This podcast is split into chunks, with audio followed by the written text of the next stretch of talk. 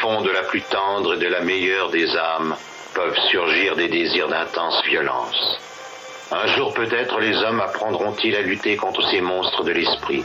Alors, et alors seulement, quand le cerveau humain sera vraiment capable de se contrôler, nous pourrons songer à utiliser les puissances cachées de l'univers. N'éteignez pas votre radio. Ne cherchez pas à baisser le volume. Il est déjà trop tard. Septième dimension envahit les ondes et débarque en mode podcast.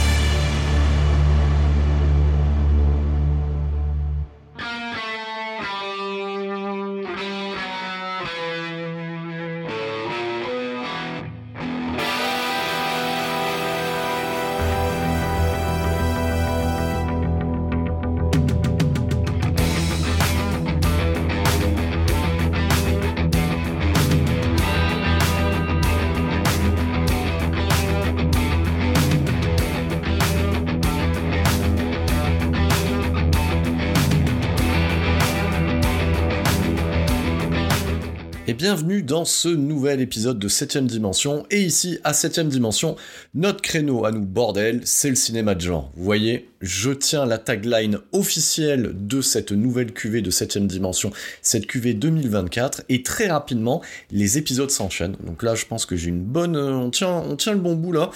On a, j'ai un bon déroulé pour 2024 et normalement, si tout va bien, on devra avoir un épisode en à peu près toutes les toutes les quinzaines. Donc euh, le rythme va être le suivant, je pense trois vérifs et à chaque fois entrecoupé euh, d'épisodes spécifiques comme vous l'avez eu sur la saga Mad Max. Et là, bah écoutez, en fait c'est euh, ma fille qui m'a imposé cette vérif. Alors elle m'a imposé, elle m'a pas mis un flingue sur la tempe pour en parler, mais c'est vrai que je l'ai élevé avec du John Carpenter. Et l'un de ses films fétiches, c'est Jack Burton, et quand je lui ai dit que je traiterais un peu plus de John Carpenter cette année dans 7ème dimension, elle m'a dit mais pourquoi tu fais pas Jack Burton en premier? Ça me ferait plaisir. Et ben voilà, spé dédicace euh, est passé. Donc c'est pour elle, et c'est aussi pour vous, euh, chers auditeurs, chères auditrices. Alors, effectivement, donc comme j'en ai, pris l'habitude depuis bah, pas longtemps, depuis hein, le, dernier épisode sur la saga Mad Max, je vais commencer euh, en fait maintenant chaque vérif, chaque épisode, par euh, le côté un petit peu Madeleine de Proust de bah, comment moi j'ai pu découvrir en fait cette œuvre, et peut-être que ça fera écho aussi euh, à comment vous, vous l'avez découvert à l'époque, et d'ailleurs n'hésitez pas à me partager ce genre d'anecdotes en MP, ou, même en commentaire, hein, que ce soit sur les différentes plateformes à disposition Hein, Deezer, Spotify, Apple Podcast, Google Podcast, Amazon Music, YouTube et les réseaux sociaux euh, Instagram, X et euh, Facebook. Et oui, parce que c'est quand même un truc de boomer, hein, ces histoires-là. Donc on va pas se mentir, non, je déconne, c'est pas un truc de boomer, c'est un truc de quadra. Donc, alors, les aventures de Jack Burton dans Les Griffes du Mandarin, parce que c'est comme ça qu'on l'a connu euh, bah, chez nous en France. Hein, donc il y a ce côté un petit peu d'inscrire euh, l'œuvre, notamment dans euh, le retitrage français, dans ce qu'on pourrait qualifier comme les aventuriers de l'Arche perdue. Donc d'inscrire vraiment cette œuvre dans le côté aventure. Et, ben moi, en fait, je l'ai découvert non pas sur, sur Canal+, mais plutôt sur M6, parce que Jack Burton, voilà, les aventures de Jack Burton, c'était, euh, on va dire, multi-rediffusé euh, sur M6. Alors pas forcément dans les jeudis de l'angoisse, mais euh, soit le jeudi avant forcément le programme des jeudis de l'angoisse, mais c'était du multi-rediffusé sur M6 et puis sur d'autres chaînes, mais surtout dans ma, dans ma mémoire sur M6.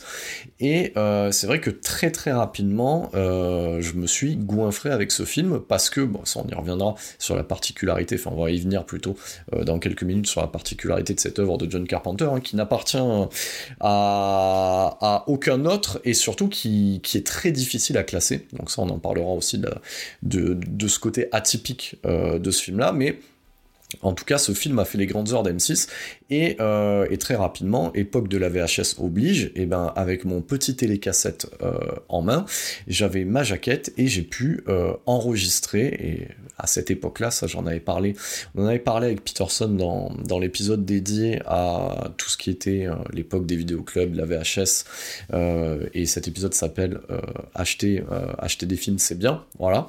Donc on, on avait, on, va dire, on avait développé cet art, c'est-à-dire de, de, regarder le film pendant qu'on l'enregistre pour pouvoir le couper, voilà. Donc ça, certains, ça va faire écho, va faire voyager un petit peu les gens dans le temps, de pouvoir mettre stop au démarrage de la coupure pub pour pouvoir avoir une copie parfaite, comme on l'appelait à l'époque, et euh, on va dire mentir sur son existence avoir l'impression qu'on avait acheté le film lui-même. Donc, euh, donc voilà, c'est un film que euh, ouais, j'ai dû. alors j'ai plus la date en tête, hein, mais à mon avis, vu que c'était un film de 86, j'ai dû on va dire entre 11 et 12 ans, euh, très rapidement, euh, j'ai dû le voir. Voilà, je pense que c'était comme ça. Et ce Jack Burton fait partie euh, des films que j'ai peut-être le plus vu. il y en a, y en a quelques-uns. Hein. Je pense au Evil Dead 2 de Sam Raimi, ou Une nuit en enfer, et c'est vrai que ce genre de film, quand on prend la, la, claque directement et, qu'on le kiffe, euh, ben forcément on est, on est amené à le, à le revoir. Euh, et, c'est vrai que ça, je soulève un, côté un peu spécifique aussi de la, de la cinéphilie. C'est vrai que les gens qui ne sont pas cinéphiles ou qui ne sont pas amateurs de cinéma ont du mal à comprendre qu'on puisse re-regarder une œuvre. Donc, moi, euh, je sais que mon daron, ça le faisait, presque flippé de, voir que je regardais inlassablement euh, les films. Euh, ce qui est fou quand on regarde aujourd'hui, que quand on voit que certains parents n'hésitent pas à coller leur gamin devant la Reine des Neiges et qu'ils se posent jamais de questions sur, le fait que le gamin se le regarde 30 ou 40 fois. Donc, effectivement, moi, j'en étais pas à ce point-là, mais, c'est vrai que Jack Burton est un film que j'ai souvent, souvent revu et que je regarde au moins une fois par an. Voilà, c'est un petit peu, voilà, c'est une Madeleine de Proust, un peu comme Commando en fait, parce que voilà, vous voyez, c'est important de remettre toujours Commando dans la boucle. D'ailleurs, petite anecdote, euh, j'enregistre, je vous raconte un peu ma vie, parce que c'est ça qui est bien en fait, c'est mettre un peu de vécu, un peu de perso dans ce podcast, c'est que euh, là je reviens de chez mon barbier et on, discutait, euh, je sais plus de quoi on parlait, de conneries, et je, disais que je lancerais bien, si on me filait du pognon, une comédie musicale, parce qu'on était parti dans le délire, il me parlait de comédie musicale, et je lui dis mais Commando est une comédie musicale. Je dis regarde, regarde ce que fait Schwarzenegger à la fin avec ses armes, c'est c'est opératique. Euh, il y a presque une musique qui sort euh, au travers des multiples armes qu'il utilise. Et, euh, du coup, je dis, si on me filait du pognon, je pense que je ferais Commando the Musical. Voilà, je vous soumets l'idée. Je pense que vous aussi, comme vous êtes des déviants, des déviants, vous avez envie de voir cette pièce de théâtre à Broadway. Commando The Musical, et je lui ai même dit qui c'est que je prendrais en acteur principal, je prendrais le fils illégitime euh, d'Arnold Schwarzenegger qu'il a eu avec sa femme de ménage. Donc ça c'est important de le citer. Donc vous sentez que ce podcast, il a à peine commencé, que ça devient n'importe quoi. Donc euh, oui, donc c'est un film que je, que regarde souvent, et euh, petite particularité de Jack Burton, et c'est vrai que là je peux citer Peterson aussi, parce que il, l'appréhendait aussi de cette manière-là, et ben quand ça va pas, quand, vous, quand on a un moment euh, dans notre vie, dans, notre vie de tous les jours, quand ça va pas, et eh ben mettre Jack Burton, euh, c'est comme, c'est comme, c'est comme un pansement, c'est comme un médicament en fait. C'est euh, typiquement ce genre de feel good movie euh, bah, qui vous permet, l'espace de, de 90 minutes, de, euh, de prendre du plaisir, de rigoler un bon coup et, euh, et de vous évader parce que c'est un film qui convoque plein de choses. Voilà, qui, donc c'est pour ça que c'est un film que moi je qualifierais d'intemporel et que je suis très content d'avoir transmis, transmis à ma fille, qui, j'ose espérer, le transmettra à ses enfants et ainsi de suite. Et comme ça, si, quand, quand John Carpenter passera de vie à trépas, il pourra nous regarder en haut des cieux et dire que la bonne parole est propagée. C'est beau, hein un peu d'émotion dans, ce podcast. Hein. ça fait, euh, ça fait pas de mal. Donc oui, effectivement, c'est un feel-good movie. Euh, alors chacun et chacune en aura certains euh, de, ce type de film, mais c'est vrai que moi je peux le ranger euh, aux côtés d'un Tango et Cash par exemple. Voilà, donc qui pareil, ce genre de film qui, file, la banane, et comme seuls les années 80 pouvaient nous en offrir. Donc on parlera aussi de cette particularité de ce film-là qui n'appartient qu'à cette époque, parce que comme d'habitude, dans la tendance sociétaire dans laquelle on est, un film où on se permet quelques, blagues sur les Asiatiques ne passerait pas aujourd'hui en fait. Voilà. Alors que, euh, alors que c'est, on va dire que c'est fait dans le bon esprit en fait. Donc euh, effectivement, euh, voilà, c'est un film à regarder en VF. Ça fait encore partie de ces films-là où la VF est top. Et honnêtement, je vais pas vous mentir, je l'ai jamais regardé en VO. Ça m'a jamais donné envie de le regarder en VO parce que la VF est tellement mythique que j'aurais peur d'être déçu. Euh, qu'est-ce que ça veut dire? Euh, Et ça, j'y reviendrai quand j'attaquerai la saga Evil Dead. Euh, un film comme le Evil Dead 3, Army of Darkness, bah, forcément, quand on le regarde en VO, et eh ben, on se rend compte que le charme qui, vient du film ben, vient aussi de, de, son doublage français qui rajoute énormément de choses qui ne sont pas présents dans la bande son d'origine, dans la bande son originale. Donc, donc effectivement, voilà, pour ne pas être déçu, euh, pour pas que le film, euh, pour prendre une expression actuelle, il glow down, je préfère me le regarder euh, dans la, dans la, on va dire dans la, dans le doublage français d'origine et qui est top. autre particularité aussi de cette vérif, je vais pas vérifier le, master, la, dernière version sortie en date, le, Blu-ray édité par l'atelier d'image. Alors pourquoi? Pas parce que j'aime pas l'atelier d'image, c'est parce que, comme je viens de vous le dire, euh, Jack Burton, c'est un film que j'ai dû voir au moins une centaine de fois, donc ça veut dire que j'ai de multiples éditions. Donc je l'ai eu dans de multiples éditions en VHS, que ce soit la, VHS que j'avais bricolée en enregistrant sur M6, ensuite euh, les versions VHS achetées officielles, ensuite euh, la version collector DVD, du coup éditée par 20th Century Fox, d'ailleurs que j'ai légué à ma fille, hein, parce qu'il faut profiter de votre vivant pour léguer les choses à vos enfants. Voilà. Donc oui, je vais pas léguer le Blu-ray, je vais léguer le, ce, DVD collector. Et ensuite, j'avais récupéré une autre édition euh, chez 20th Century Fox qui est sortie un peu de temps avant euh, l'atelier d'image. Donc Jack Burton est un film en fait qui qu'on peut facilement trouver parce qu'il est aussi disponible sur les plateformes, notamment sur Disney+. Donc et, globalement, c'est un film où le master a toujours été super propre. Donc euh, à la question est-ce que je repasse à la caisse pour pour alors que ma, ma, copie, mon master chez Fox que j'ai encore vérifié euh, la veille avant d'enregistrer ce podcast, euh, ben, me suffit amplement, c'est top. J'ai pas besoin d'aller euh, racheter une nouvelle fois, et surtout que j'ai une maladie avec les films de John Carpenter, c'est que les trois quarts du temps, me demandez pas pourquoi, parce que je commence à avoir des, des Blu-ray dans tous les sens, des DVD dans tous les sens, c'est que des fois j'ai l'impression de pas avoir le film, et j'achète plusieurs New York, enfin Escape from New York, quand je le chroniquerai, enfin j'en parlerai, je, je l'ai deux, trois fois en Blu-ray. Et à chaque fois que je l'ai acheté, je me suis dit putain merde, il y a une nouvelle version, je l'ai pas. Et, en, fait, je me rappelais plus que j'avais acheté la version précédente. Donc voilà. Donc euh, bon, euh, niveau investissement sur euh, sur sur ce Big Trouble in Little China, donc en son titre d'origine, ça va. Je pense que j'ai déjà surinvesti plus que de raison. Donc c'est pour ça que ne m'en veuillez pas, cher éditeur français à l'atelier d'image, mais voilà, moi les masters que j'ai me suffisent et vous pourrez aussi me communiquer. Voilà, de, multiples manières, si euh, il y a une grosse différence entre cette version, euh, hormis le côté 4K bien entendu, mais c'est une grosse différence entre euh, le master Blu-ray de l'atelier d'image et le master Blu-ray sorti précédemment par Fox, j'ai quand même un doute. Donc rentrons dans le vif du sujet. Alors bien entendu, à 7 dimension, voilà, notre créneau à nous, c'est le cinéma genre bordel, je la remets parce que je la dis super bien. Voilà, c'est de l'autocongratulation.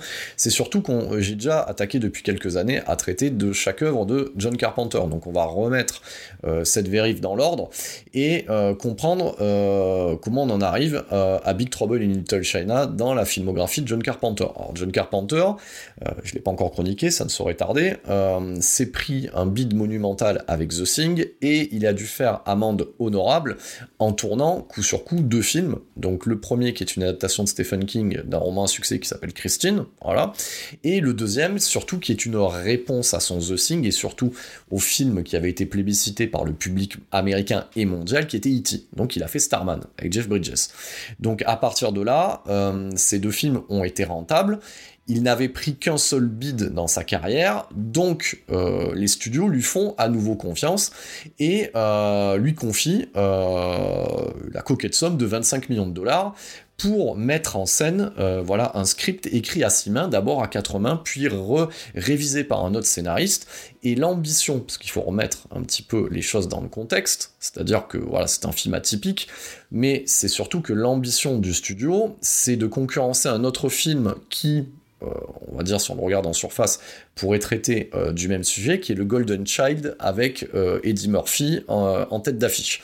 Donc il faut que ce film concurrence ce film d'Eddie Murphy qui va sortir dans pas longtemps, et surtout il y a une volonté des studios, donc en cette époque 86, parce que n'oubliez pas que précédemment Spielberg et Lucas sont venus casser le game avec un nouveau héros qui est un aventurier qui est Indiana Jones, donc coup sur coup ils enchaînent les aventuriers de l'Arche perdue et euh, Indiana Jones et le Temple maudit.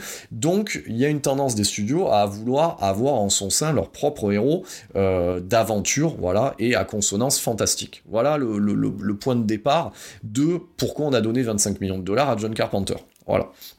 Donc, euh, les studios se portent acquéreurs euh, d'un script écrit par deux inconnus, hein, Gary Goldman et David Weinstein. Donc, ce Weinstein, à ne pas te confondre avec le gros libidineux Weinstein de Miramax, bien entendu. Et euh, on leur achète le script et alors, une bouchée de pain. on leur donne pas les moyens, de, de, pouvoir réécrire une nouvelle version et on confie le bébé à un, scénariste émérite de l'époque, qui est W.D. Euh, Richter, donc pour Walter Dutch Richter, voilà, comme ça je vous donne un petit peu le nom complet, parce qu'il apparaît souvent comme W.D. Richter, qui est déjà euh, à l'origine des scripts du Body Snatchers de Kaufman, donc de Philippe Kaufman, donc l'étoffe des héros, euh, du Dracula de John Badham, avec Frank Langella en Dracula, ça ça mérite d'être vu quand même, juste pour la gueule de Frank Langella en Dracula, et qui signera plus tard le bazar de l'épouvante, voilà. Adaptation de Stephen King et euh, très très bonne adaptation d'ailleurs au passage, hein. donc euh, avec un Max von Sydow dans le rôle eh ben, du diable hein, quasiment, voilà, qui s'installe dans une petite ville. Excellent bouquin, excellente adaptation et euh, réalisé par Fraser C. Heston, donc qui est le fils de Charlton Heston, qui n'a pas fait non plus 36 000 films. Ce qui est très drôle avec les adaptations de, Stephen King, c'est qu'on a des petits miracles souvent qui, sont des one-shots. Hein. C'est un petit peu comme Marie Lambert qui avait fait Cimetière, même si elle fait deux trois films derrière, il n'y aura plus rien de, significatif. Donc euh, c'est un petit peu, euh, si on devait faire un comparatif avec Un jour un destin, c'est un peu euh, un livre, un film, hein, quelque part hein, dans ce cas-là. Et mais c'est aussi et c'est ça qu'il faut garder en tête, le réalisateur et scénariste fou derrière Bukaro Banzai à travers les aventures de Bukaro Banzai en version française à travers la huitième dimension. Donc, euh, film qui précède les aventures de Jack Burton, et autant vous dire que ce film-là est un ovni cinématographique, déjà chroniqué euh, dans nos pages du magazine papier septième dimension, donc du feu magazine papier, euh, et, moi, j'ai jamais compris comment ils ont pu donner de l'argent à ce mec-là après le beat qu'avait été ce film-là et, et, le côté inclassable.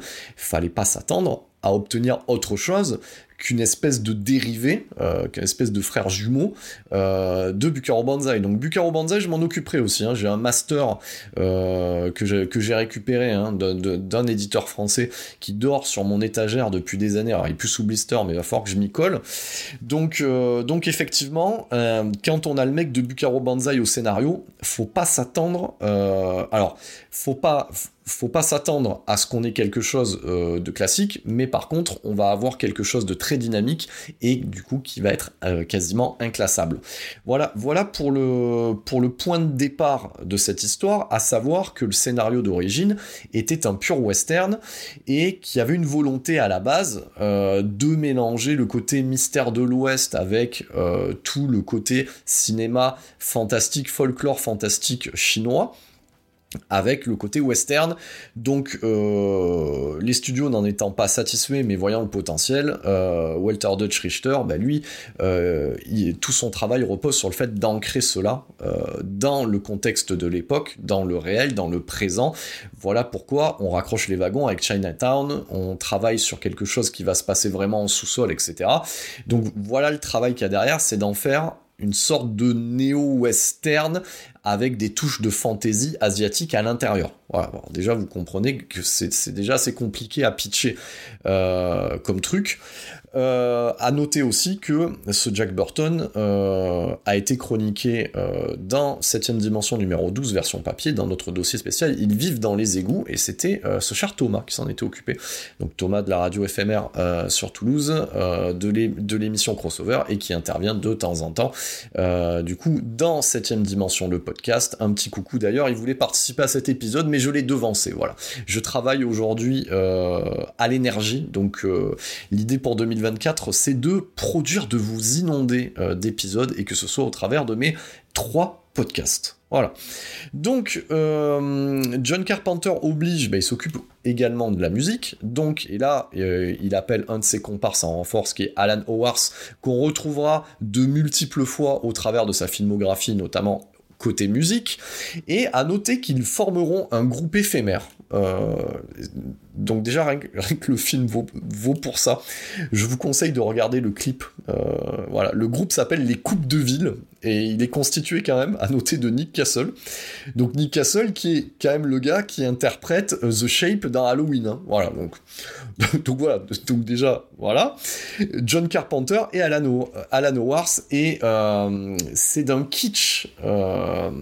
je pense que le truc, même quand il est sorti à l'époque, était instantanément kitsch et rien que de voir John Carpenter chanter et, dans un clip, ça vaut, le détour. Ça vaut le détour.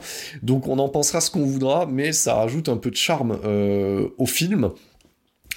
Ensuite, euh, ben, au niveau de du casting, eh ben, euh, c'est aussi un milieu de carrière, enfin oui, milieu de carrière pour John Carpenter, et on est encore sur le, de multiples collaborations avec celui qui est son alter ego à l'écran, meilleur ami à la ville, donc deux copains comme cochon, et eh ben c'est Kurt Russell que l'on retrouve. Donc le Snake Plissken euh, des Escape from New York, Escape from Los Angeles vient traîner euh, sa frimousse dans euh, ce film inclassable, et c'est lui qui interprète le rôle titre. Et alors c'est ça toute la particularité, on y viendra de ce, de ce film-là, qui interprète le rôle titre de Jack Burton, donc routier routier aventurier, je me marre déjà. Donc, euh, de toute façon, il n'y a que les années 80 pour, euh, pour nous mettre des routiers comme personnages principaux. Voilà. Donc, euh, non, mais j'ai rien contre vous, messieurs les routiers, mais vous avez compris. Donc, voilà. Donc, moi, pour moi, le routier, c'est un combo entre la CB et une émission de Brigitte Lahaye, quelques néons, enfin, à l'extérieur. Enfin, bref. Donc, donc voilà, Kurt Russell qu'on ne présente plus, mais qu'on va quand même présenter. Donc, donc acteur fétiche de John Carpenter déjà présent dans le roman d'Elvis Escape from New York, Escape from Los Angeles, The Thing, et qui euh, a une autre carrière à côté, notamment dans Tango et Cash, dans Stargate, dans Backdraft. Je vais pas tout citer, mais euh, et dernièrement, euh, il paie sa retraite et ses factures en cachetonnant dans des Fast and Furious et de temps en temps se faisant plaisir dans un ou deux Tarantino. Voilà un petit peu pour le CV de Kurt Russell. dans euh, en opposition le love interest parce que ce Jack Burton euh, a un love interest. Donc dans le rôle de Gracie Laloy Gracie Lo en, parce que c'est ça qui est bien avec la version française on traduit même le nom de famille Gracie Laloy donc alias Gracie Lo nous avons Kim Cattrall et, euh, et très mimi Kim Cattrall de l'époque. Donc qu'on avait déjà vu dans Police Academy qu'on verra ensuite dans le bûcher des vanités et qui aura une deuxième carrière, parce que voilà, c'est une actrice de cinéma, mais qui finira à la télévision et qui fera, euh, qui est plutôt connue chez vous, mesdames, comme la Samantha Jones de Sex and the City, la série, et les films, et bien entendu aussi l'espèce de reboot qui est sorti, j'ai pas le nom, mais euh, tout le monde s'en fout, mais il y a une nouvelle version de Sex and the City. Voilà. Euh, du coup, comme c'est un film, et on parlera de sa particularité, qui va reprendre tout ce qui a été travaillé dans le cinéma hongkongais de l'époque et tout le folklore fantastique chinois. Donc forcément, nous aurons une autre partie du casting à forte consonance asiatique. Et dans le rôle de Wang Shi, qui est censé être le sidekick de Jack Burton, mais particularité du film, eh ben c'est le rôle principal qui est le sidekick du second rôle, si vous voyez ce que je veux dire. Donc dans le rôle de Wang Shi, nous avons Dennis Dunn. Dennis Dunn, alors ce qui est bien avec John Carpenter, c'est que lui, il a fait tout son cast, tout son cast asiatique en regardant l'année du dragon de Michael Donc au moins comme ça, ça s'est fait. Donc euh, il était dans l'année du dragon. On le reverra euh, eh ben, de suite après chez John Carpenter dans Prince des Ténèbres. Ensuite chez Bertolucci pour les besoins du dernier empereur. Et dans le Magic Warriors de Ronnie Yu. Euh, on continue dans le rôle de la Némésis du méchant du film. Dans le rôle de David Lopan, comme pourrait l'appeler le personnage de Jack Burton en VF. Dans le rôle de Dave, nous avons James Hong qu'on avait vu dans Blade Runner et sa filmo, elle est longue comme l'annuaire téléphonique. Donc vous l'avez vu de multiples fois ailleurs. Donc j'ai pas tout listé parce que bon, on n'est pas là non plus pour faire un glossaire. C'est pour, pour vous donner un point d'ancrage. Après, euh, si euh, vous avez kiffé David Lopan, et eh ben je vous invite à aller Wikipédier euh, toute sa filmographie et vous faire une playlist pour 2024. ensuite, dans le rôle du gentil sorcier, donc magie noire pour David Lopan, magie blanche, nous avons Victor Wong qui joue Action. Donc dans le film, il est conducteur de bus touristique la journée et la nuit, il se transforme comme magicien opposant à David Lopan et, et ben ce Action, et ben on l'a vu aussi dans l'année du dragon, on le verra aussi dans Prince des Ténèbres et dans la série aussi euh, de films intitulé Les Trois Ninjas contre quelque chose où et c'est aussi un acteur qui nous a quitté en 2001. Voilà, euh, paix à son âme. Et je citerai aussi un des dixièmes rôles qui n'est pas anodin. Voilà, il joue un, des figurants. C'est Jeff Imada. Et Jeff Imada, en fait, c'est une découverte pour John Carpenter pour les besoins des aventures de Jack Burton parce que bah, qui dit euh, cinéma hongkongais dit combat câblé, dit cascade, dit chorégraphie. Donc c'est une rencontre importante. Il va être aussi coordinateur des cascades sur ce film et il le sera sur tous les autres films suivants de John Carpenter où il y aura besoin euh, de scènes d'action, notamment euh, dans le désordre, Vampire, Ghost of Mars, Los Angeles 2013, Le Village des damnés ou L'antre de la folie. Voilà pour les présentations de cette œuvre. Alors en quoi ce film euh, est inclassable. Le postulat de départ est complètement fou. C'est-à-dire que le film s'intitule en version française L'aventure de Jack Burton dans les griffes du mandarin. Donc on est en droit d'attendre la présentation d'un nouveau personnage d'aventure et très rapidement dans le film on se rend compte que le personnage principal subit l'action, qu'il est capable de rien et que au final tout le monde se le traîne comme un boulet et que le vrai héros du film c'est le sidekick asiatique. Ça, déjà, c'est dingue. Euh, et, ce qui est énorme, parce que je vous conseille, hein, parce que ce commentaire audio est légendaire, donc il est, présent sur toutes les éditions que j'ai citées de, Jack Burton à partir du DVD collector, c'est-à-dire que quand vous regardez le commentaire audio, enfin que vous écoutez plutôt le commentaire audio euh, de Kurt Russell et John Carpenter, il se marre dès les premières minutes et il vous explique ça. C'était voulu et intentionnel. Il, il, vous explique, il vous donne des anecdotes en disant que le studio n'a jamais compris. Euh, ils ont, voilà, quand ils regardaient le film, ils mais pourquoi? Mais en fait, il est nul ce mec, il sert à rien. Et il se marre en racontant ça. C'est aussi pour ça que, que le film a une espèce de prologue euh, en voix off pour introduire certaines choses, parce qu'il y a eu certaines problématiques. Le studio s'est mal passé en fait. Voilà. Donc ce, film est un incompris. Voilà. Donc déjà particularité, le personnage principal est un benet capable de rien. Il subit l'action et, et, et les seconds rôles le traînent comme un boulet. Donc déjà ça, euh, c'est génial. Euh, deuxième particularité du film aussi, c'est une espèce de mariage euh, heureux, espèce de fusion, un truc, j'ai envie de vous dire, c'est un petit peu comme, comme certains plats, c'est un peu comme un terre-mer, si vous voyez ce que je veux dire, si on faisait un comparatif avec la gastronomie. C'est-à-dire que on y retrouve euh, dans le côté progression du récit, dans, dans, certains codes, le côté western, dans lequel on va ajouter, donc plutôt western, néo-western, dans lequel on va ajouter du combat câblé importé de Hong Kong. À noter que c'était une première. Voilà. Et comme le veut l'adage, nul n'est prophète en son pays, c'est aussi euh, la, raison euh, de l'échec de ce film-là. Le public n'était pas prêt. Donc c'est-à-dire que quand John Carpenter euh, se lance dans les aventures de Jack Burton, et, même quand Walter Dutch Richter écrit, enfin refond le scénario derrière, ils ont en tête le travail notamment de John mais surtout de Tsuark, sur Zou, les guerriers de la montagne magique. Et le but, c'est d'importer ce type de, de combat câblé, voilà, donc virevoltant dans tous les sens, avec ce côté folklore chinois euh, qui amène, voilà, c'est vraiment euh, un genre fantastique en Asie que ne connaît pas le, public américain. Donc il décide d'introduire ça dans le film, et c'est pour ça aussi que euh, c'est malin d'avoir fait de Jack Burton le sidekick au final, parce que c'est notre prisme, c'est-à-dire que lui ne comprend rien et nous non plus. Donc du coup, on est comme lui et on prend tout dans la gueule. Donc c'était assez malin euh, de la jouer comme ça. Par contre, c'était précurseur, donc ça veut dire aussi que ça explique le beat derrière. Donc gardez en tête euh, aussi que pour certaines personnes, notamment je pense aux plus jeunes de mes auditeurs, de mes auditrices, pour eux, le combat câblé, c'est un fait. Donc c'est-à-dire que du combat câblé, on en a dans, tout ce qui va être le Marvel Cinematic Universe, tous les films de super-héros, du combat câblé. Parce que ça a été permis grâce au Sir Wachowski, au travail sur Matrix. Mais Matrix et Tigre et Dragon, pour citer le film de Ang euh, n'existent au début des années 2000 que grâce, parce qu'il faut payer son tribut quelque part, au travail de précurseur, au travail de fond, euh, qu'a fait euh, John Carpenter avec Big Trouble in Little China. Voilà, la, raison intrinsèque de, cette incompréhension à l'époque. Donc le film a été très mal vendu, euh, et il y avait trop de choses à l'intérieur. Voilà, c'est dommage. Hein.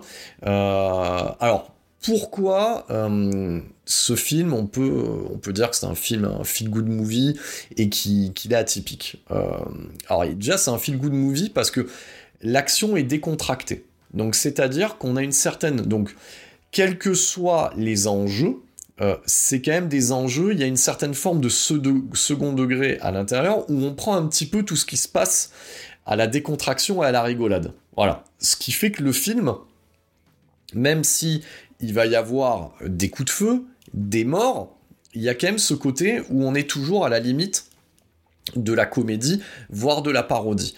Donc, c'est un exercice d'équilibriste qui s'opère sur 90 minutes et plus le film avance, et plus euh, le film va sortir des éléments de plus en plus fous euh, à l'image, voilà, et dans l'intrigue.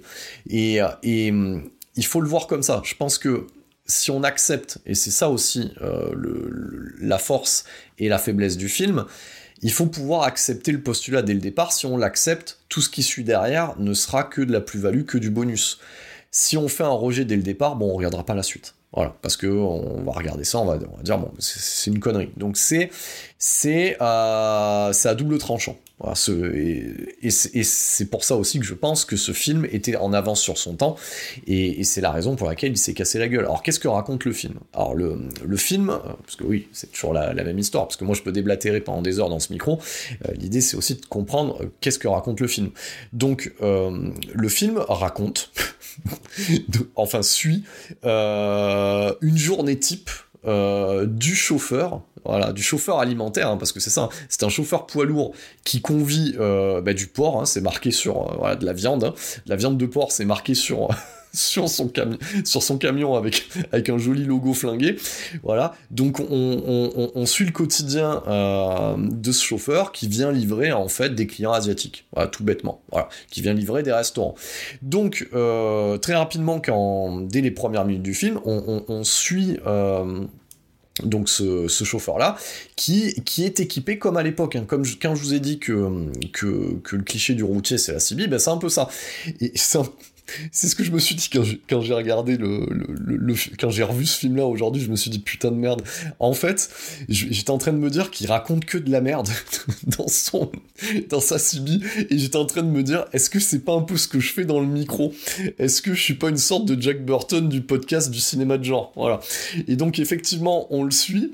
Et et ce qui est génial, parce que dès les premières minutes, on sent qu'il y a un problème, c'est-à-dire qu'on voit, euh, parce que Kurt Russell est quand même un acteur assez musculeux, donc on voit ce mec un peu censé être badass, voilà, donc je routier un petit peu ce lonesome cowboy, voilà, c'est un petit peu le cowboy qui va de ville en ville, donc le, le côté du routier s'y prête bien, il te raconte des anecdotes, et à chaque fois tu essayes de réfléchir, tu te dis, mais en fait ces punchlines, elles sont nulles, voilà, donc comme celle qui sort à la fin, et vous savez ce que disent...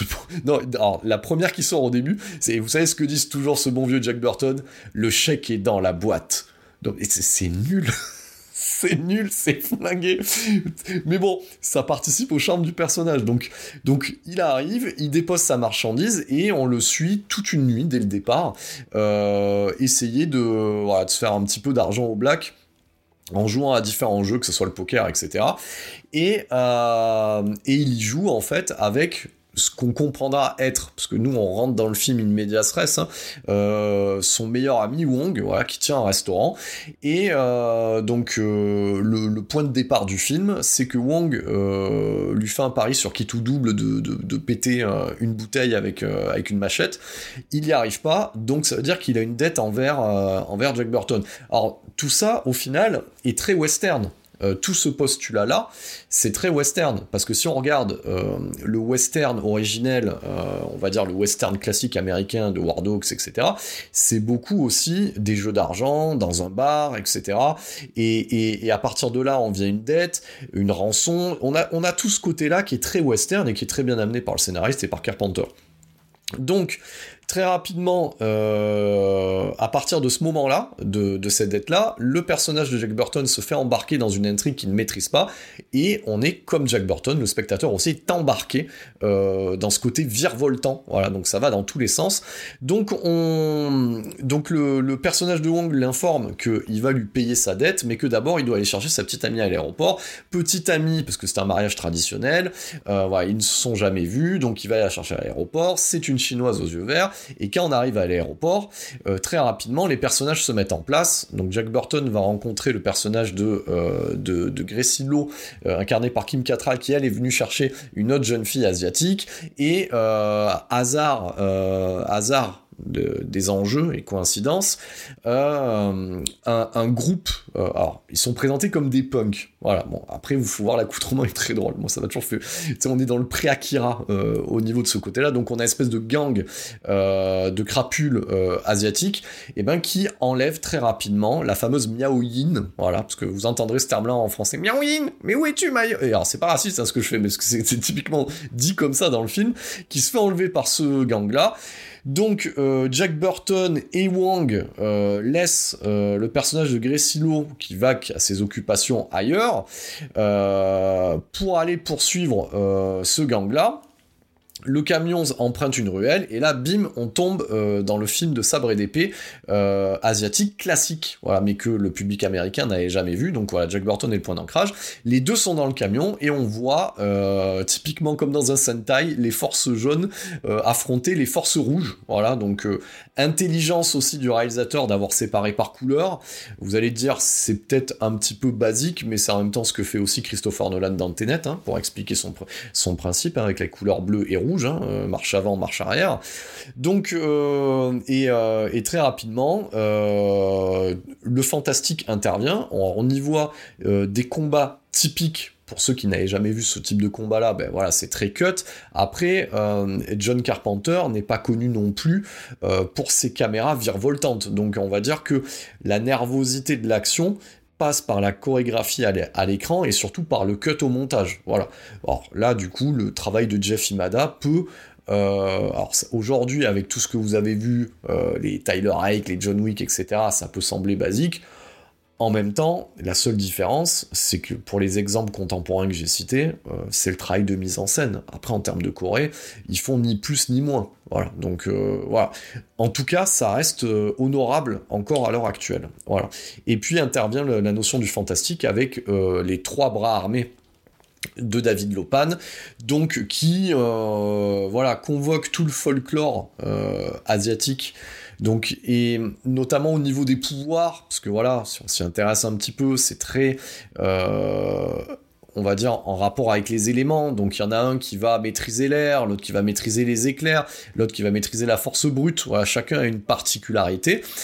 Et, euh, et c'est à ce moment-là que le personnage de David Lopan apparaît et euh, Jack Burton euh, lui fonce dessus. on comprend que c'est une sorte d'ectoplasme. Donc tout ça nous amène à un moment donné où nos héros vont se réunir dans le restaurant de Wang et chaque personnage qui va arriver va combler un petit peu les failles du scénario et de fil en aiguille va se mettre en place l'intrigue qui va être celle de récupérer euh, dans un premier temps Miaoyin. Ensuite, le personnage de Kim Cattrall euh, va se faire enlever pourquoi elle se fait enlever et pourquoi euh, Miaoyin se fait enlever, c'est que selon la légende, le, personnage en fait maléfique de David Lopan est prisonnier euh, d'un corps sénile et pour retrouver sa splendeur et sa jeunesse, il doit offrir euh, du coup en sacrifice, d'abord se marier, mais ensuite offrir en sacrifice une, une femme aux yeux verts. Voilà. Et du coup, là, il en trouve deux. Donc, une asiatique aux yeux verts et une américaine aux yeux verts. Donc voilà, donc euh, le David Lopan, il se dit, tant en plus, il le dit, c'est ça qui est très très fort. C'est-à-dire qu'il dit qu'il va offrir en sacrifice à son dieu, du coup, le personnage de Kim Cattrall, et qu'il profitera des plaisirs de la chair avec Miao Yin. Le mec est top. Non, non, il, il régale. Donc, de toute façon, tout ça se fait dans la décontraction et la bonne humeur. À noter, ça je l'avais pas cité aussi, donc euh, c'est que les trois quarts des effets visuels aussi sont, gérés par Richard Edlund, qui est une sommité de l'époque, qui était déjà derrière, deux ans auparavant, les effets spéciaux visuels de SOS Phantom. C'est pour ça que on retrouvera certaines créatures, euh, notamment une créature euh, volante qui sert de, on va dire d'Alexa. d'Alexa vidéo à David Lopan qui, rappelle un petit peu euh, le, le, personnage du bouffon dans SOS Phantom. Voilà. Donc on a, ces signatures-là, et on retrouve aussi ces effets spéciaux un petit peu typés années 80, euh, d'électricité et, euh, manescences en fait vertes et bleues qu'on pouvait déjà voir aussi dans, dans Phantom. Mais tout ça, euh, on va dire, traverse plutôt bien le temps ça lui amène un, charme. Et puis il y a un côté aussi comic book euh, à ce truc-là. C'est-à-dire que c'est bien croqué, c'est un peu too much, donc ça passe bien, ça va bien avec l'énergie du film. Voilà. Donc, euh, sans, on va dire, pitcher scène par scène, euh, ce qui fait la force de ce film, c'est cette disparité entre les deux, personnages principaux. Et même, euh, le personnage de Kim Cattrall n'est pas juste un love interest de base. Elle a son caractère et, euh, et, j'aime beaucoup son jeu parce que voilà, c'est quand même une très très très grande actrice et, et elle a ce côté un peu garçon manqué qui, tous les acteurs et tous les personnages se mélangent plutôt bien dans cette sauce qui apparemment n'aurait pas prise si on l'avait mis dans une casserole, mais là ça fonctionne plutôt bien. Donc ce qui me, ce qui me, ce qui me plaît, en tout cas moi, ce qui me, ce qui me, ce qui me fait marrer et ce qui m'éclate euh, dans ce film-là, c'est, le jeu de Kurt Russell. Kurt Russell est incroyable en benet et euh, il le joue vraiment euh, sur une nuance où il y, a vraiment ce, ce mince filet où donc le personnage euh, croit, on va dire, Jack Burton croit être au top du top, et quand il comprend qu'il n'est pas au niveau, on, le voit dans ses yeux, et c'est ça que toute la force du jeu d'acteur de Kurt Russell. Donc il, est en train de toucher du doigt que c'est quand même un gros naze, et, mais il se trouve des excuses. Il y a ce, cette mince nuance qu'on voit dans, dans, le jeu, et, et ça à mourir de rire. Moi, je pense à, à, certains passages, mais je pourrais tous les citer tellement c'est top. Donc, je, je, pense à, à, certaines, à certaines punchlines, mais certains passages, notamment quand, euh, et c'est pour ça que euh, ce film doit aussi énormément au comique de situation mis en place, parce que voilà, Carpenter connaît ses classiques qu'on pouvait voir chez Buster Keaton, c'est-à-dire que quand on voit le personnage grimé en espèce d'homme du quotidien avec ses lunettes et sa mèche sur le côté pour aller infiltrer une, euh, espèce de maison close pour trouver Miaoyin, t'as d'autres personnages qui disent qu'ils ont un homme sûr dans les lieux pour mener l'enquête, et là t'as un plan sur lui avec ses lunettes et son sourire. Non, non, il est, il est énorme. Et c'est là que le, visage un peu poupin de et, ce côté un peu musculeux, un peu too much sorti de la salle fait fait euh, fait le taf pour pour Kurt Russell. Donc on a vraiment on a vraiment le personnage de, de, Tango et Cash dans un film d'action fantastique et ça marche super bien. Et, euh, et le personnage ne se remet en question mais jamais en fait. Et c'est ça qui est top. C'est ça qui est top. Et, et, aussi, et c'est ça toute la roublardise, parce que c'est un personnage roublard qui pourrait sortir d'un serial. Et euh, c'est-à-dire que chaque occasion lui est profitable. Et, c'est-à-dire que pour vous montrer tellement c'est génial, c'est-à-dire que les enjeux du film c'est quoi? C'est-à-dire qu'on va avoir deux femmes qui sont enlevées, euh, dont une qui va être sacrifiée. Donc on a un personnage qui, va, sa femme s'est fait kidnapper, il la reverra plus, elle, risque la mort, Et lui, le personnage Jack Burton, tu l'entends en arrière-plan dire euh, c'est bien beau tout ça, mais moi j'aimerais récupérer mon camion parce qu'on lui vole son camion en cours de route. Donc le mec, sa préoccupation première, c'est récupérer son argent que lui doit Wong et son camion. Voilà. Donc c'est génial. Et, toute occasion est bonne pour, être au niveau zéro de l'humanité.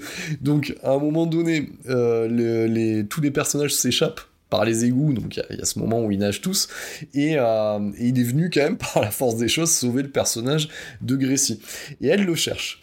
Et, et, quand, euh, et quand elle soulève, parce qu'ils sont dans un tunnel sous l'eau, voilà, chacun passe, et à chaque fois elle demande où est euh, la personne précédente, et, et, et, s'inquiète pour Jack Burton. Et à un moment donné, il sort de l'eau comme ça, et il la regarde, euh, et, très rapidement il l'embrasse, mais juste pour vérifier euh, s'il n'était pas en train de rêver. Donc voilà, il se trouve toujours une excuse, donc il arrive, il arrive à lui voler un baiser, et, très rapidement, juste après, il essaye de négocier un petit plan dans un coin avec elle, et elle le gifle en le traitant de porc, et c'est effectivement ce qu'il est. Donc le personnage, euh, c'est une version, donc autant Snake Plissken, euh, quand on le voit dans Escape from New York, euh, ce qui l'intéresse, c'est la minute suivante euh, en termes de survie. Bah, Jack Burton, c'est pareil, mais pour la pantalonnade et la gaudriole et, et le plaisir de la chair. Voilà, donc Jack Burton, c'est en fait le bof américain par excellence et c'est génial.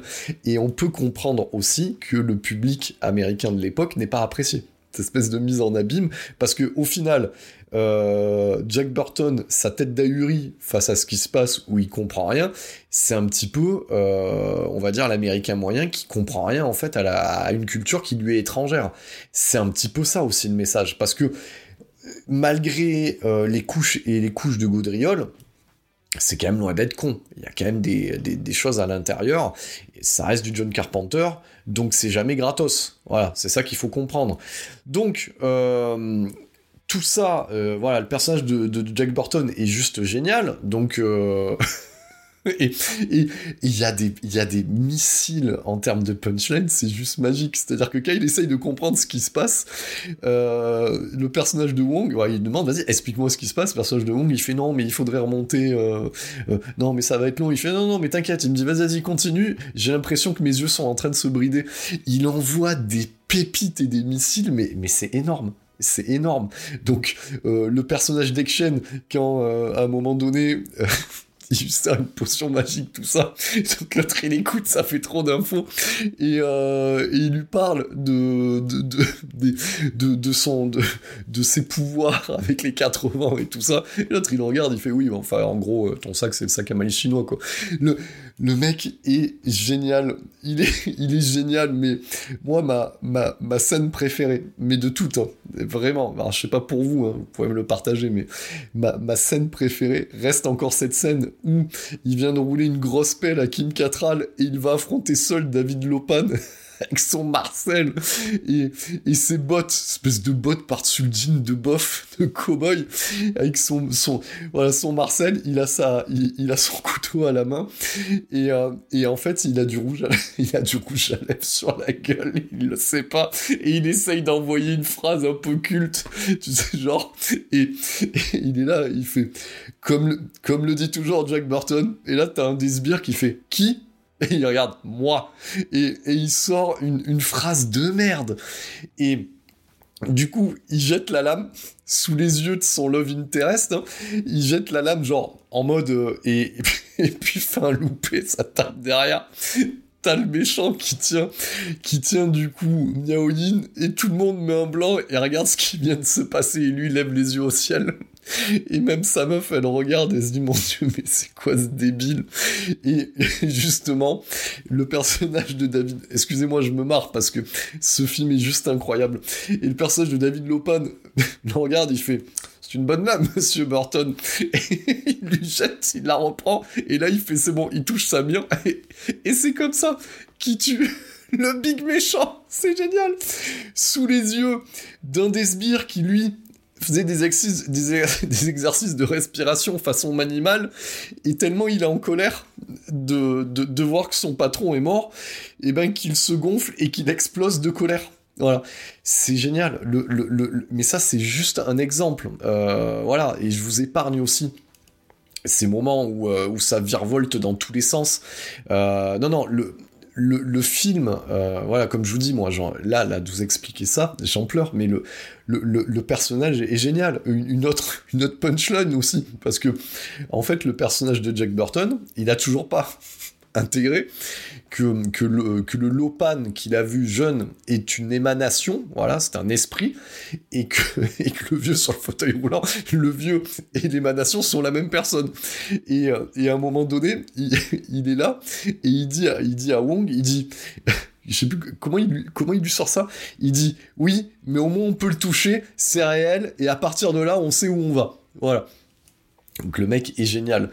Donc euh, voilà, le, film, euh, c'est 90 minutes, il n'y a, y a pas un temps mort. On s'ennuie pas une seule seconde. C'est-à-dire que dès qu'il y a un moment où les personnages sont en train de réfléchir à quelque chose, il arrive de nouveau quelque chose, ils repartent dans une autre direction, c'est mené tambour battant, et euh, c'est un tour de force. Voilà. Et je pense que c'est lié aussi à, à sa durée, euh, qui est celle de 90 minutes. Voilà. 95 minutes exactement.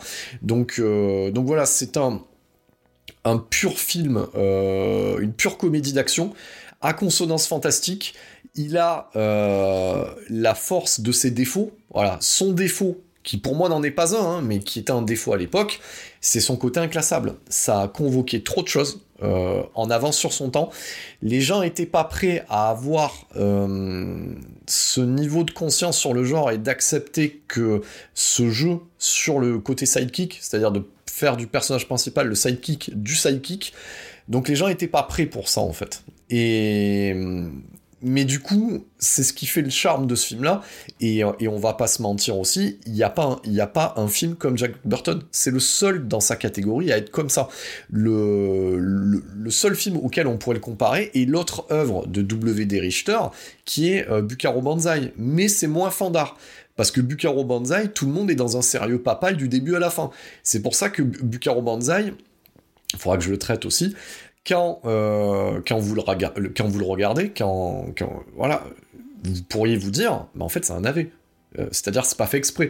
Mais c'est fait exprès. Donc il y a ce côté-là qui est, euh, qui est très compliqué sur Bukaro Banzai, alors que Jack Burton, dès le départ, les, les, curseurs sont mis en mode déconnade euh, et, du coup, ça passe. Voilà, on a compris que de toute manière, ce qui allait se passer, que les personnages ne risquaient trop rien et qu'il fallait accepter le voyage. Voilà. Et, j'aurais envie de vous faire un de reprendre un, adage aussi célèbre, hein, qui est, au final, c'est pas tant la destination qui est importante, c'est le voyage.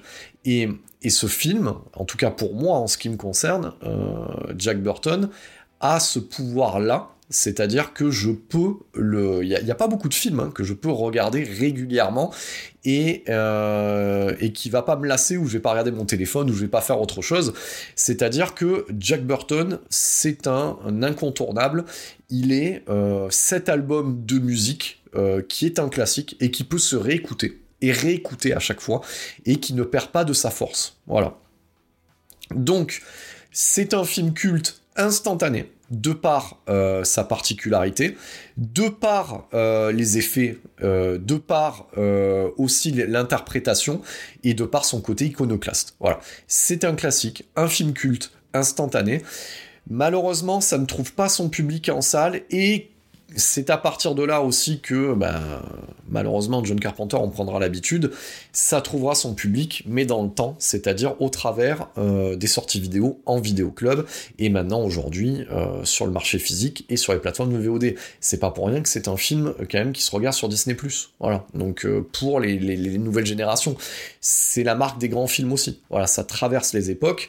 Donc moi, je suis quand même bien content de pas de pas de posséder plutôt euh, en format physique, parce que, euh, bon, avec ce qu'on font les plateformes, parce qu'il faut, faut pas se leurrer, hein. c'est aussi un film de daron, hein. donc t'as quand même de temps en temps, hein, on en profite pour avoir un petit peu des concours de t-shirts mouillés, et quelques plans de fesses bien sortis par, par, par Tonton Carpenter, donc, euh, donc voilà, je ne sais pas si ce film survivra à l'époque Kiss dans laquelle on est, du moins dans l'état où il est. Mais euh, en tout cas, euh, cette année à 7 dimension, eh ben, on s'attaque aux incontournables. Voilà, il est temps aussi de, traiter de, ces films-là. C'est un plaisir euh, de le partager avec vous, et j'espère que c'est un plaisir pour vous de m'écouter en parler, que ça vous a donné une autre lecture sur le film. Vous avez vu, je suis quand même pas rentré dans tous les détails parce que je pourrais faire un podcast de, deux heures euh, là-dessus. Je ne sais pas si ça a un intérêt de, on va dire, de soulever chaque, chaque détail. Vous avez compris que c'est un plaisir euh, ce film-là à regarder. Et je veux pas trop non plus euh, déflorer certaines choses pour ceux qui découvriraient ben, ce film-là grâce à ce podcast. Hein. Voilà, donc il y, a aussi ça, cette idée hein, de taper aussi un côté multigénérationnel. ce qu'on peut noter pour remettre un petit peu ça euh, dans la filmographie de John Carpenter. Donc c'est le deuxième flop de sa carrière et c'est le flop terminal. Qu'est-ce que ça veut dire? Ça veut dire que à partir de ce film-là, euh, Carpenter perd sa foi euh, dans les studios et s'oriente vers une suite de carrière en tant que cinéaste maverick indépendant avec de faibles budgets pour mieux les maîtriser. Voilà. Donc, euh, c'est un flop. Euh, le film rapporte 11 millions de dollars pour une mise de 25. Euh, et je vous épargne les budgets, on va dire, promotionnels, les budgets com et, ainsi de suite. Donc, c'est un four, ça perd de l'argent, ça n'en gagne pas. Donc, à partir de là, bah, très rapidement, parce qu'il aurait pu se passer une traversée du désert pour John Carpenter, très rapidement, John Carpenter signe un contrat de trois films avec Live Films. Et le premier à émerger, c'est l'année suivante, c'est euh, Prince of Darkness, alias Prince des Ténèbres, donc euh, qui reprendra certains euh, acteurs bah, de ce Jack Burton, notamment du coup Dennis Dunn et Victor Wang, voilà et d'autres, voilà, j'en parlerai hein, de ce Prince des Ténèbres, hein, qui est aussi un chef-d'œuvre, voilà, on va pas se mentir euh, à ce niveau-là. Donc voilà, il signe un contrat euh, de, plusieurs films pour des, des budgets d'un million de dollars, notamment eh ben, ce Prince des Ténèbres, et aussi euh, celui qui viendra ensuite, qui est un autre chef-d'œuvre aussi, qui est connu par chez nous sous le nom de Invasion Los Angeles, et en version originale, Zélive. Euh, au niveau de l'héritage euh, de, ce, de ce Jack Burton, alors bien entendu, euh, peu de gens reprendront le côté sidekick à la place du sidekick, mais en termes de dynamique comique et d'action fantastique, on peut retrouver une influence par exemple sur un film comme Le Gardien du manuscrit sacré. Voilà, donc pour aller chercher du Shoyun Fat, tiens par exemple, euh, importé euh, aux États-Unis. Donc on retrouvera ce genre de mélange, mais pas non plus avec succès. Et pendant un temps, il a été question. Voilà, donc parce que ça ne s'est pas fait, donc je ne sais pas si ça se fera.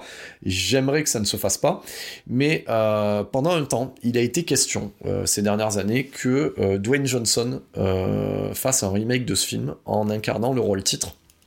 Voilà.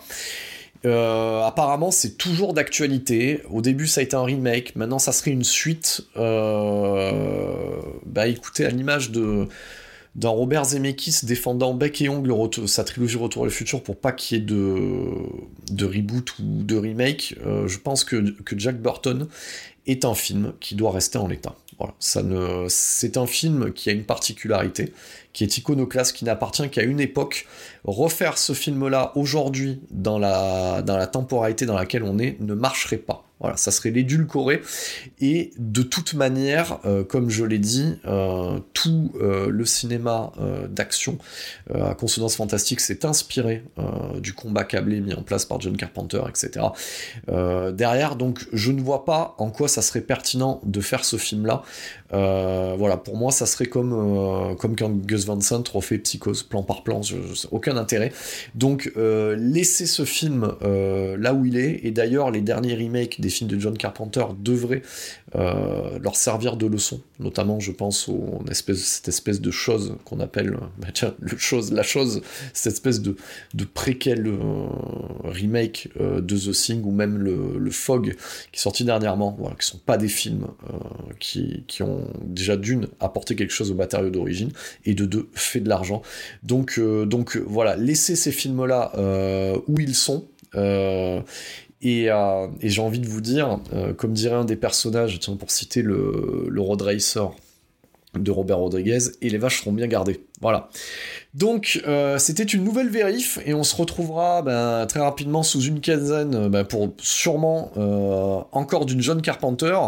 Donc c'était Big Trouble in Little China, les aventures de Jack Burton dans les griffes du mandarin, une Madeleine de Proust et euh, comme on a, l'habitude à 7ème dimension, ici notre créneau à nous c'est le cinéma de bordel. Merci pour votre écoute.